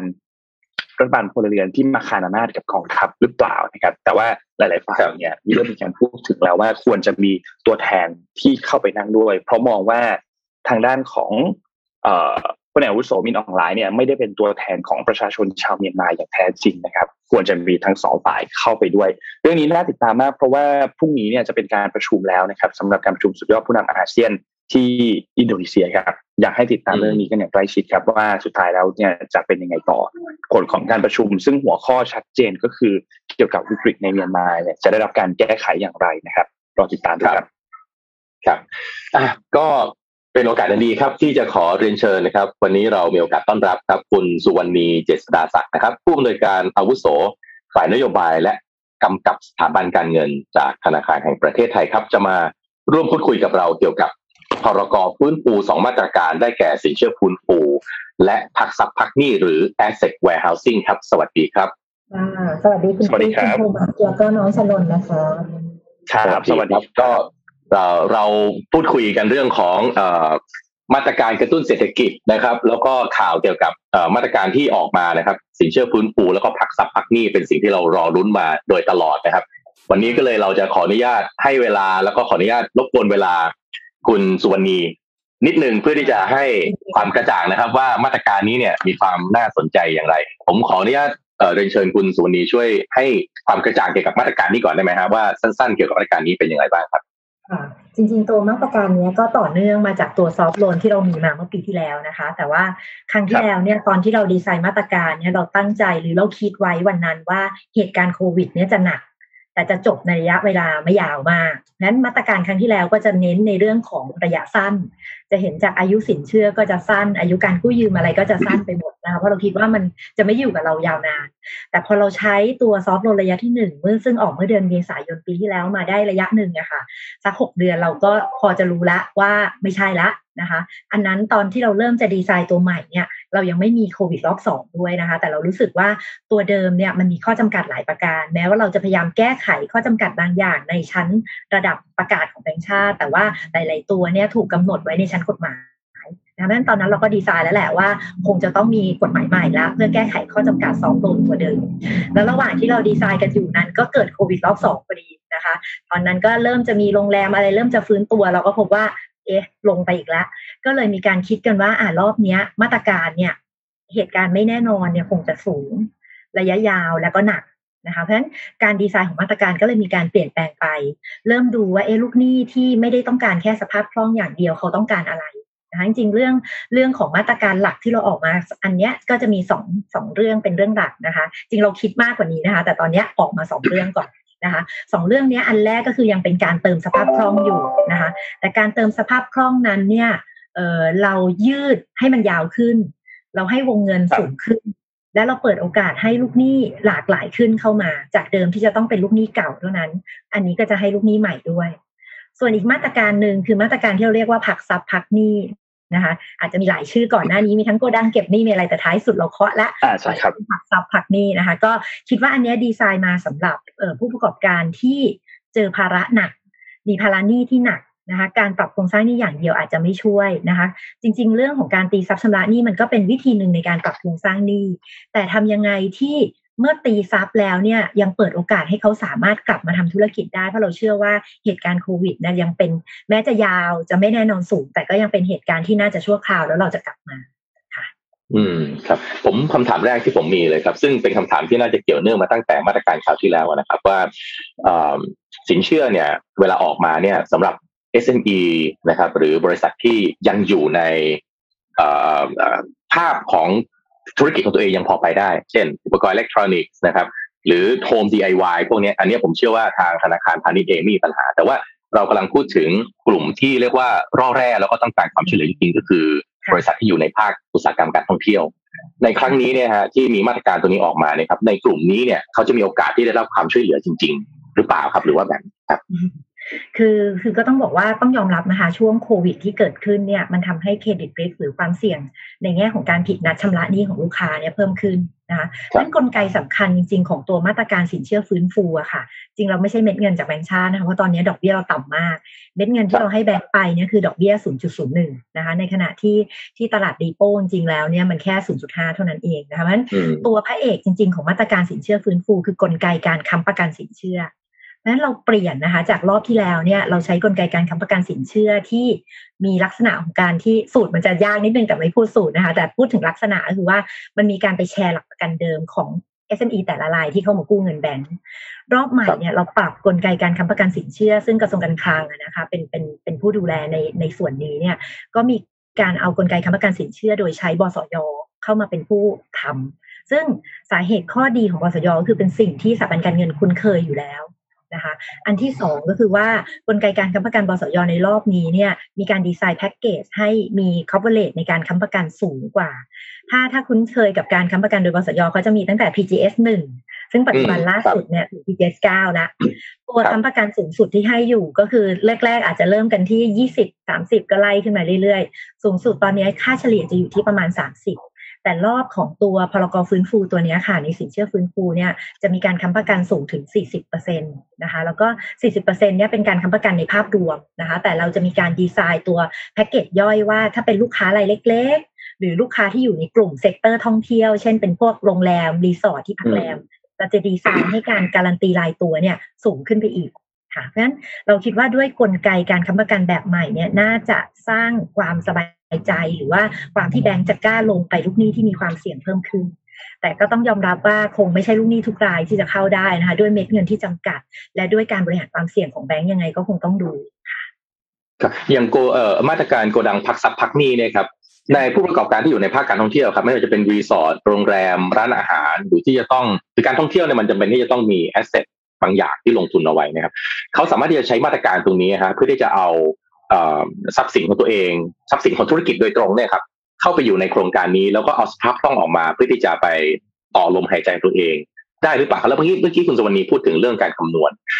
ผมนิดนึงครับขอขอต่อจากคำถามนี้เลยคือว่า แปลว่าตอนนี้ทางการประเทศไทยมีการคำนวณในรูปแบบใหม่เพื่อที่จะทำให้การคำนวณผู้ที่จะได้รับสินเชื่อเนี่ย มันเข้าถึงได้ง่ายขึ้น ผมแปลงกันได้หรือเปล่าครับ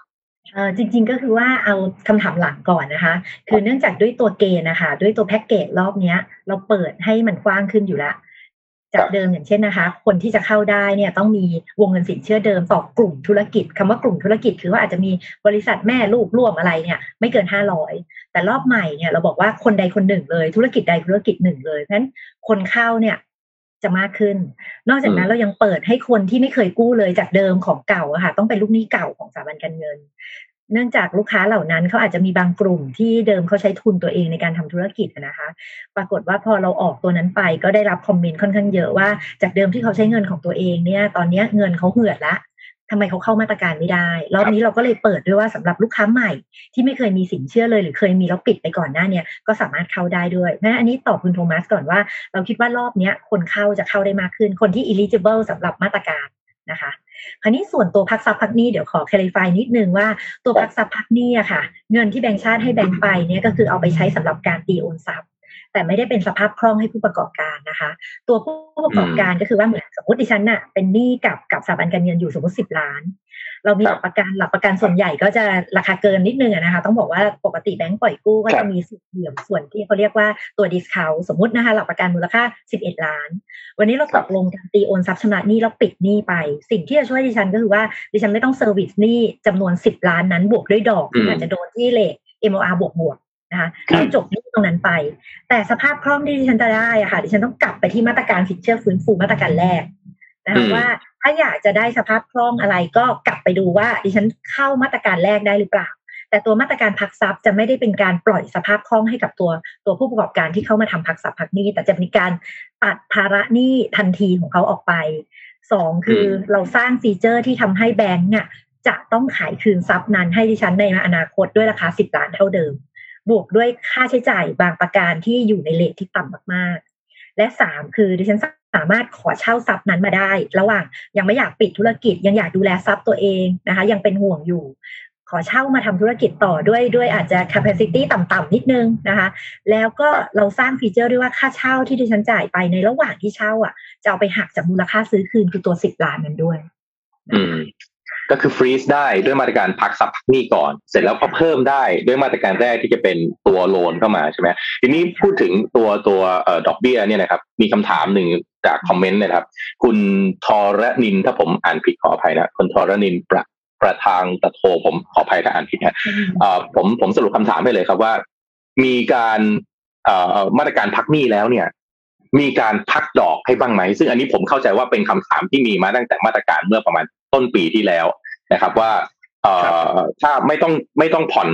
ยอดเดิม แต่ดอกเบี้ยล่ะพักให้ด้วยไหม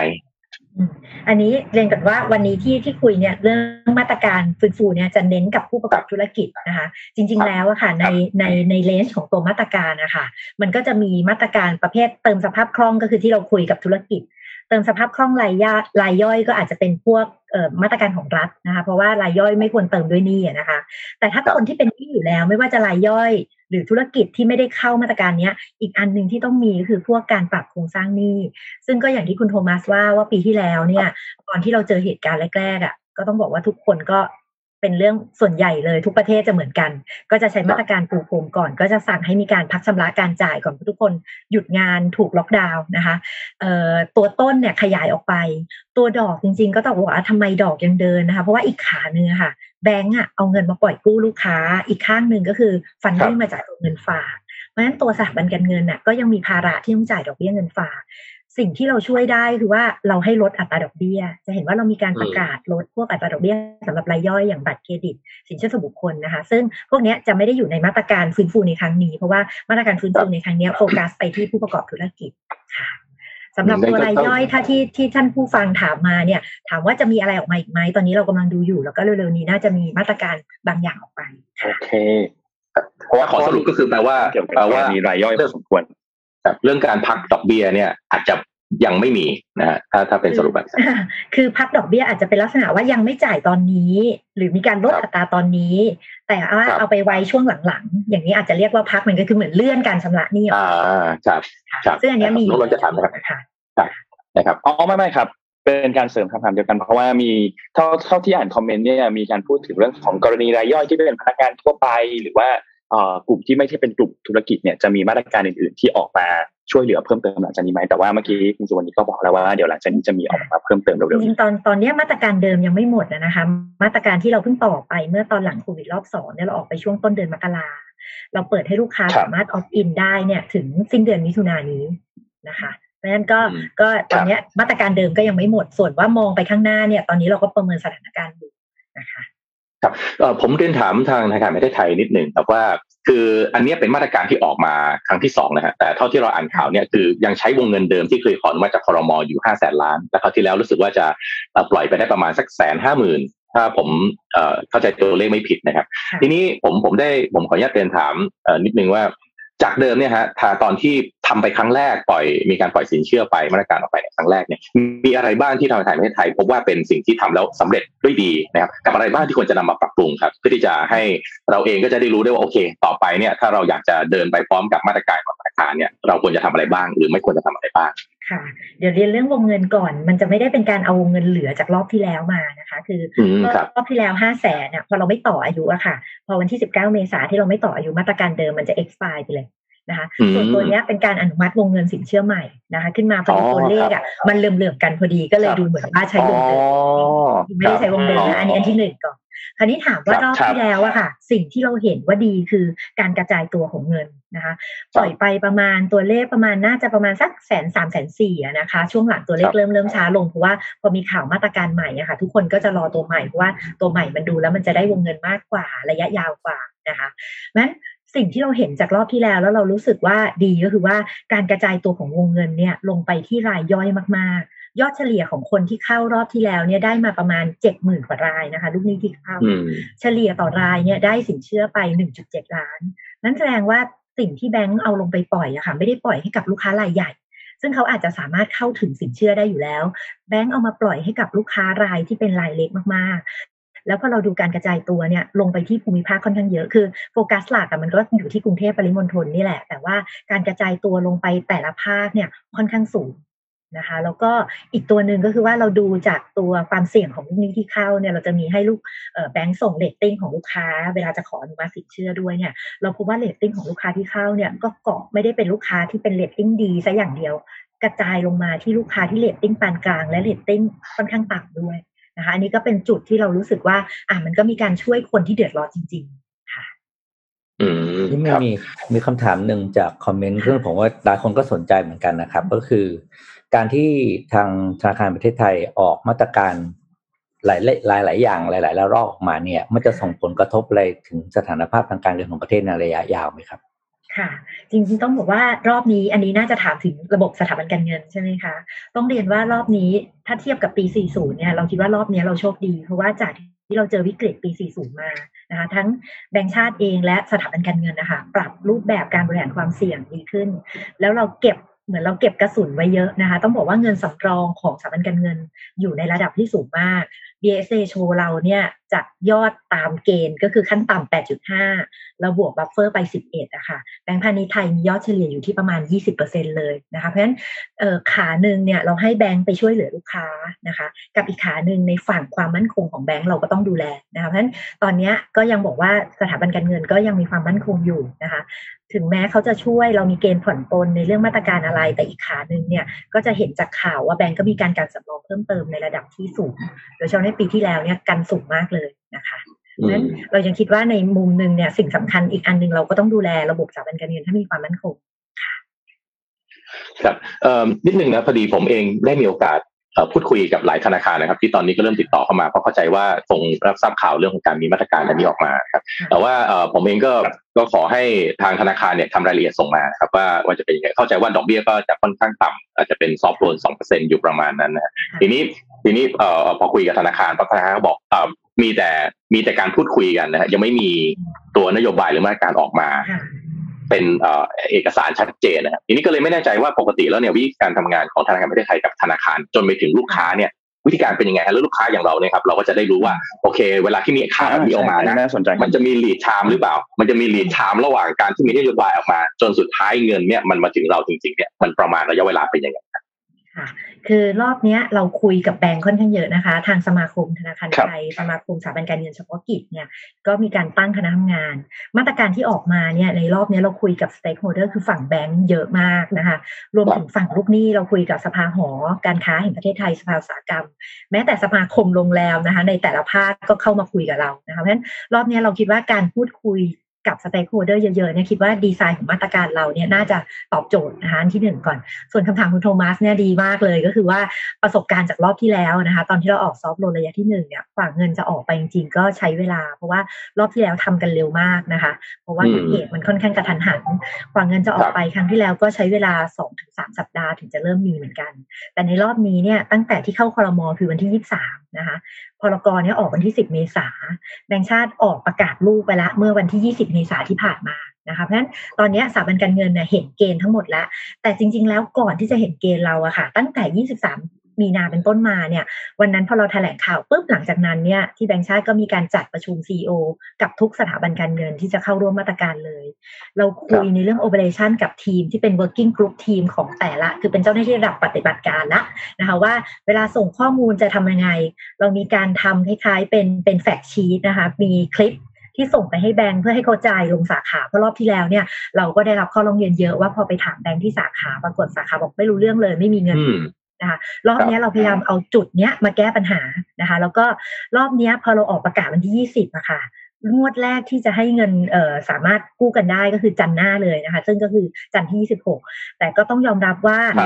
กระบวนการของแบงก์หลังจากที่พอเห็นเกณฑ์แบงก์ชาติและ เห็นแพ็กเกจค้ำประกันของบสยแล้วสิ่งที่เขาต้องทำแม้ว่าเขาจะได้เข้าไปคุยกับลูกค้าแล้วนะคะ ตอนนี้ทราบว่าบางแบงค์เนี่ยเข้าไปจัดพอร์ตกับลูกค้า ไปเจรจากับลูกค้าลูกค้าเดินเข้ามาละเอออาทิตย์แรกเนี่ยเราคิดว่าอาจจะยังไม่ถึงกับไหลมาเทมานะคะอาจจะต้องให้เวลานิดนึง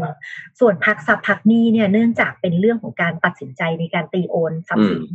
อันนี้เราคุยกับแบงค์แล้วแบงค์บอกว่าเริ่มคุยกับลูกค้าเริ่มเจรจาล้วเริ่มตกลงกันละ แต่กว่าจะจบ ว่าตกลงกันที่ราคาเท่าไรจะเซ็นสัญญาจะตีโอนกันยังไงจะซื้อคืนกันกี่ปีเนี่ยอาจจะใช้เวลาอีกสักสองถึงสามสัปดาห์อาจจะค่อยเริ่มเห็นตัวเลขนะคะก็อยากจะเรียนเพิ่มเติมว่า expectation ของโครงการรอบนี้เราก็ไม่ได้คิดว่าเงินทั้ง3ามแสนห้ามันจะหมดไปอย่างรวดเร็ว เพราะว่าดีไซน์มาตรการครั้งนี้เราดีไซน์ไว้ค่อนข้างยาว ก็คือระยะเวลากู้เงิน 2 ปี ระยะเวลาสินเชื่อ5ปีกำลังจะถามเลย อ่าอัดแอนคุณน้องนนถามก่อนได้เลยค่ะ ได้ครับก็ก็ถามเกี่ยวกับเรื่องนี้แหละครับว่าระยะเวลาของตัวมาตรการตัวนี้จะยืดไปเท่าไหร่ แล้วก็เดี๋ยวน้องมีคำถามเพิ่มเติมจากคอมเมนต์สองอันก็คืออันแรกคือเรื่องของการที่จะได้รับพิจารณาการปล่อยสินเชื่อนะครับนอกจากกลุ่มธุรกิจเมื่อกี้ที่เราพูดถึงคือมีเรื่องของกลุ่มท่องเที่ยวใช่ไหมครับจะมีกลุ่มไหนบ้างที่จะได้รับการพิจารณาว่ามาตรการนี้เนี่ยจะสามารถไปช่วยเหลือเขาได้ครับกับอีกคำถามหนึ่งก็คือ หลักเกณฑ์การดูรายได้เนี่ยเป็นการดูรายได้จากปีไหนแล้วก็มันจะส่งผลไหมถ้าสมมุติว่า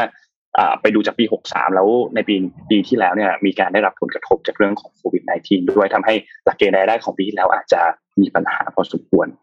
สองคำถามครับ ขอบคุณครับ เดี๋ยวคำถามแรกเรื่องระยะเวลาก่อนนะคะ ว่าก็อย่างที่บอกว่าเราดีไซน์ยาวเพราะรอบที่แล้วอะค่ะ อายุการกู้เริ่มกู้กับแบงค์ชาติเนี่ยรอบละหกเดือนเอง แล้วก็อายุสัญญาเงินกู้ทั้งหมดสองปี แต่รอบนี้เนี่ยอายุการกู้จะยาวถึงสองปีนะคะ แล้วก็ในตัว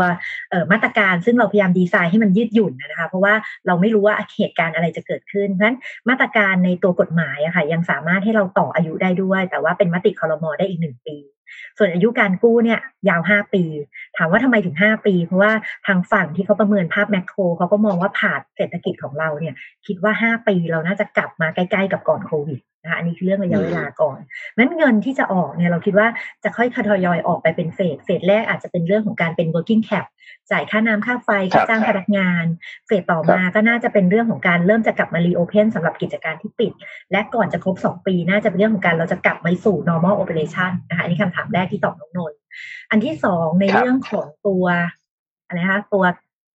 คำถามที่สองนี่เรื่องอะไรนะคะชักคำถามที่สองเรื่องเรื่องกลุ่มธุรกิจประเภทไหนบ้างครับ ที่จะได้รับการพิจารณาการปล่อยสินเชื่อ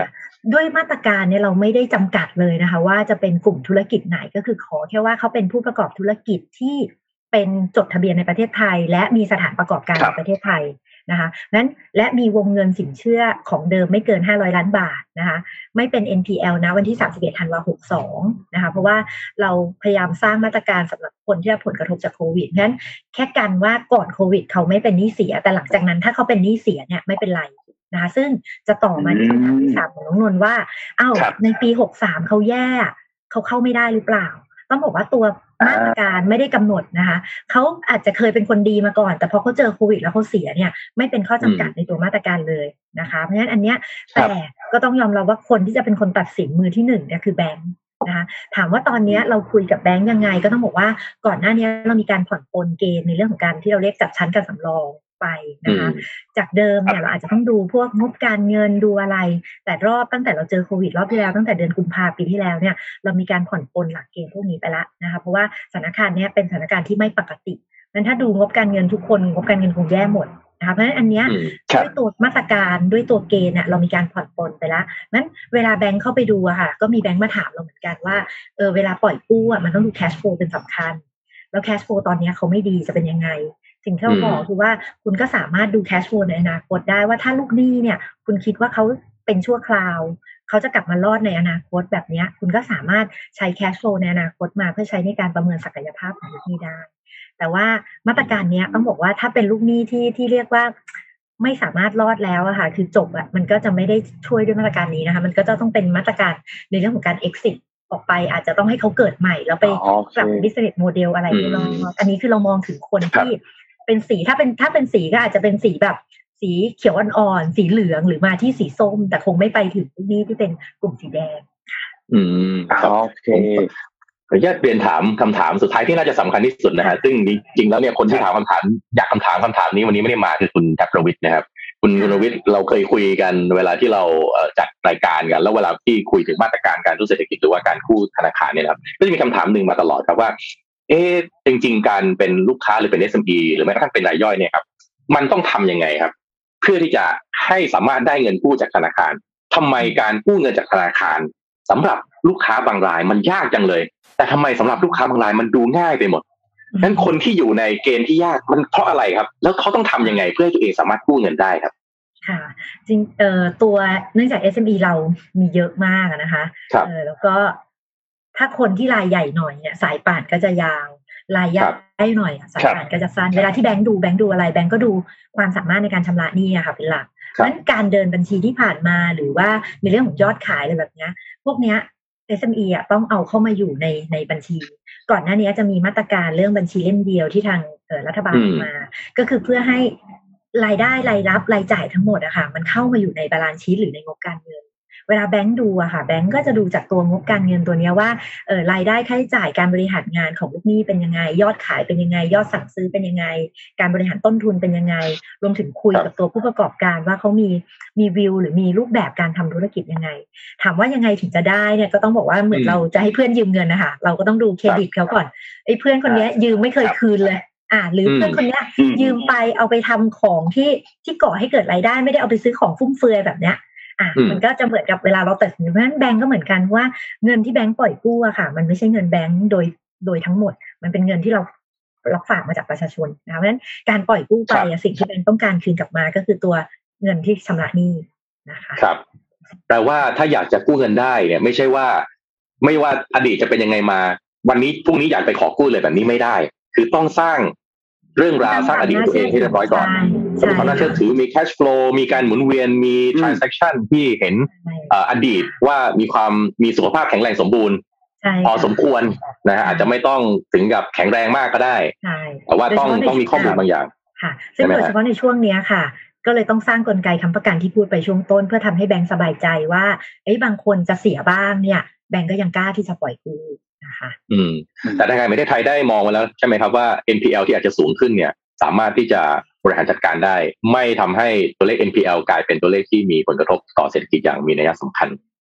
เราก็คุยกับแบงก์ตลอดเวลานะคะ เรื่องของการช่วยเหลือลูกหนี้เรื่องการปรับโครงสร้างนี้เราก็เชื่อว่า ด้วยที่เราคุยเจราจากับผู้บริหารของแบงก์เนี่ยยังไงแบงก์ก็ยังช่วยลูกหนี้อยู่ แต่ถามว่า NPL ด้วยสภาพการก็ต้องยอมรับว่ามันคงค่อย ๆออกมา แต่คิดว่ามันจะไม่เป็นที่เราเรียกว่าคลิปเนี่ย คิดว่าไม่น่าจะเป็นคลิป เพราะว่าเราก็ยังช่วยช่วยมีมาตรการจากทางทั้ง คือต้องบอกว่ามาตรการที่จะช่วยเนี่ยมาตรการแบงค์ชาติอย่างเดียวคงไม่ใช่สิ่งสำเร็จนะคะที่เราพูดกันช่วงต้นก็เห็นทางทางทางทั้งสามท่านก็พูดถึงสิ่งที่สำคัญที่สุดคือตัววัคซีน คือตัวรายได้มันต้องกลับมาค่ะ เพราะฉะนั้นถ้าตัวพวกนั้นกลับมาเราคิดว่ามันน่าจะช่วยได้นะคะคือถ้าวัคซีนมานักท่องเที่ยวกลับมาเนี่ย หลายๆอย่างน่าจะดีขึ้นเพราะพื้นฐานเรา เราก็ยังดีอยู่ตอนนี้ข่าวดีอันนึงก็คือตัวส่งออกเนี่ยดีขึ้นมากๆละนะคะเพราะฉะนั้นขาด้านหนึ่งเนี่ยเริ่มดีละ แต่ขาที่เรากังวลก็คือเนื่องจากเราพึ่งพาการท่องเที่ยวค่อนข้างสูงต่อ GDP ดังนั้นยังไงเนี่ยวัคซีนก็จะเป็นพระเอกสำคัญที่จะต้องเข้ามาช่วย โอ้เยี่ยมเลยครับ นี่ก็ขอขอบพระคุณมาก ๆ เลยนะครับ คุณสุวรรณีเจษฎาศักดิ์ผู้อำนวยการอาวุโสฝ่ายนโยบาย และกำกับสถาบันการเงินจากธนาคารประเทศไทยนะครับวันนี้เราเอ่อขออนุญาตถามคำถามแทนคนดูไปเยอะแยะมากมายนะครับ ก็เยอะแยะมากมายเลยข้อมูลขอบคุณมากนะครับ ก็เพราะว่ามาตรการนี้ผมว่ามีความสำคัญต่อ SME จริง ๆ แล้วก็จริง ๆ รายย่อยด้วยฟรีแลนซ์ผู้คนค้าขายนะครับ ที่หลังจากนี้ไปเป็นช่วงที่ต้องให้กำลังใจกันตลอดเวลายังไงก็ขอฝากไปยังธนาคารประเทศไทยนะครับ ที่จะช่วยเหลือ SME แล้วก็ผู้ประกอบธุรกิจทุก ๆ คนด้วยนะครับ วันนี้ขอบคุณมากนะครับขอบคุณมากค่ะ สวัสดีค่ะขอบคุณมากครับอะกลับมาที่ข่าวครับ ก็หวังว่าจะกู้ได้กันง่าย ๆ ขึ้นนะครับ ขอบคุณทุกคำถามที่ส่งเข้ามาด้วยนะครับ ครับก็เหมือนก็ดูคนที่ยังไม่มีประวัติก็จะยากนิดหนึ่งนะเท่าที่เท่าที่ฟังดูนะเหมือนคนที่เพิ่งเริ่มธุรกิจเลยปีนี้พอดีอย่างเงี้ยอันนี้อาจจะยากนิดหนึ่งแต่ก็ลองดูลองดู ก็ประวัติส่วนตัวนั่นแหละเข้าไปประกอบกันด้วยใช่แต่เมื่อวานมีมีมีมีมีสินเชื่อของ SCB นะครับพี่ปิ๊กเปิดธุรกิจมายังไม่ถึงสามปี ไม่มีหลักทรัพย์ไม่มีหลักทรัพย์ค้ำประกัน สามารถกู้ได้สูงสุดถึงสามล้านบาทนะเมื่อวานเพิ่งอ่านไป ก็ลองลิงก์อะไรไม่ออกติดต่อ SCB ได้ เดี๋ยวเดี๋ยววิ่งไปกู้คนแรกเลยเนี่ยเออพอพอทำแม่ค้าออนไลน์อย่างเงี้ย อ่า หรือว่าจริงธุรกิจสมัยใหม่นี่เยอะนะพี่ปิ๊กไม่มีเพิ่งเปิดธุรกิจใหม่แล้วคนรุ่นใหม่เงี้ยตอนนี้เรียนจบมาให้ทำอาชีพอะไรอะ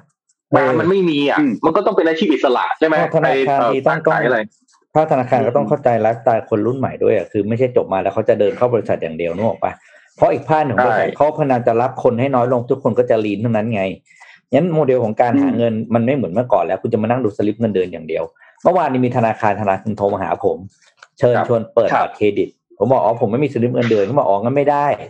นั้นเราเราให้เฉพาะเขาเขาให้เฉพาะคนที่มีสลิปเงินเดือนเท่านั้นอย่างเงี้ยคือผมเงี้ยเป็นวิธีคิดธนาคารที่ยังไม่ทันกับอะไรนะเขาเรียกกับวิถีชีวิตของคนรุ่นใหม่อะ อืมใช่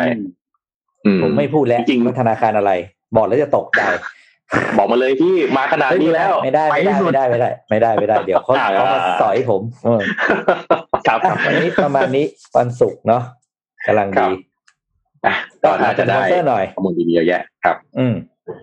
อานนท์ขอขอบคุณสปอนเซอร์หน่อยครับครับ ขอบคุณท o คาโดโรไทม์นะครับผู้แทนจำหน่ายนาฬิกา Oris Swiss Mechanical Watch นะครับตั้งแต่ปี 1904 นะครับ แล้วก็ขอบคุณ SCB นะครับจากสำหรับข้อมูลดีๆสำหรับใครที่สนใจตัว Let's Protect ที่เป็นประกันภัยเนี่ยก็ เข้าไปดูกันได้นะครับแอดมินเราทิ้งตัว comment ไว้ให้แล้วว่าไปดูรายละเอียดในลิงก์นั้นได้เผื่อใครสนใจ หรือว่าใครที่ถือบัตรเดบิตของ SCB Mastercard อยู่แล้วเนี่ยก็เข้าไปดูรายละเอียดกันได้นะครับแล้วก็สุดท้ายขอบคุณท่านผู้ชมทุกท่านครับที่ติดตามเราอยู่ตอนนี้ ช่องทาง YouTube Facebook Twitter หรือว่า Clubhouse นะครับขอบคุณทุกท่านมากๆนะครับยังไงวันนี้น่าจะประมาณนี้เดี๋ยววันนี้เราขอไปเร็วนิดนึงแล้วก็เดี๋ยวมาเจอกันใหม่อีกครั้งในวันจันทร์สัปดาห์หน้าครับ ดูแลตัวเองกันด้วยครับทุกคนสวัสดีครับ สัปดาห์หน้าเราตั้งแต่สัปดาห์หน้าจะมีเจ็ดโมงครึ่งกลับมาใช่ไหมที่บอกอ่าใช่จะมีเจ็ดโมงครึ่งกลับมาละเจ็ดโมงครึ่งจะกลับมาครับ อ่าครับทุกวันที่หน้าครับสวัสดีครับสวัสดีครับสวัสดีครับมิชชันเดลี่รีพอร์ตรอตัวอยู่บ่ายสาสีแอคเนโซเจลแต้มสิว ปราบสิว แล้วบำรุงผิวทันที จากสาสี